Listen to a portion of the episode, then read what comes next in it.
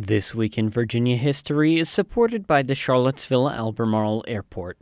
For nearly 70 years, CHO has served travelers in Central Virginia.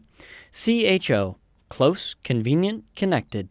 This week in 1732, the murder of a president's grandfather. You're listening to This Week in Virginia History. I'm Nathan Moore.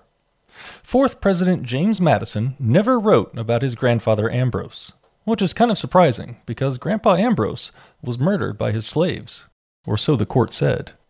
In 1723, Ambrose Madison sent a group of African slaves to his plantation in present day Orange County. They cleared the land and planted tobacco. And a decade later, Ambrose moved his family to that new plantation, but he soon fell mysteriously ill and took to his bed.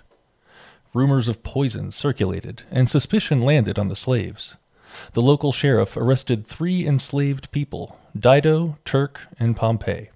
Pompey was a neighbor's slave, but Dido and Turk belonged to Ambrose.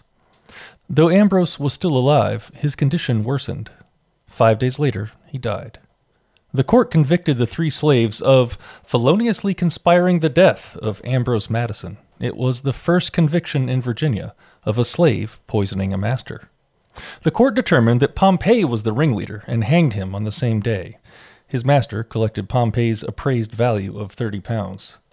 The court deemed Dido's and Turk's involvement insufficient to warrant the death penalty, so they received 29 lashes each and returned to the Madison plantation. Details of the court case have since been lost.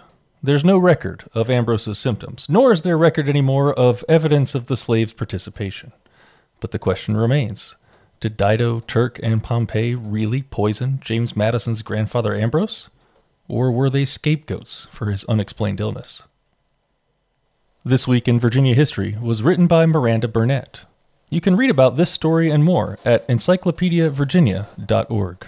Be sure to subscribe to this podcast in Spotify, Apple Podcasts, and at virginiaaudio.org.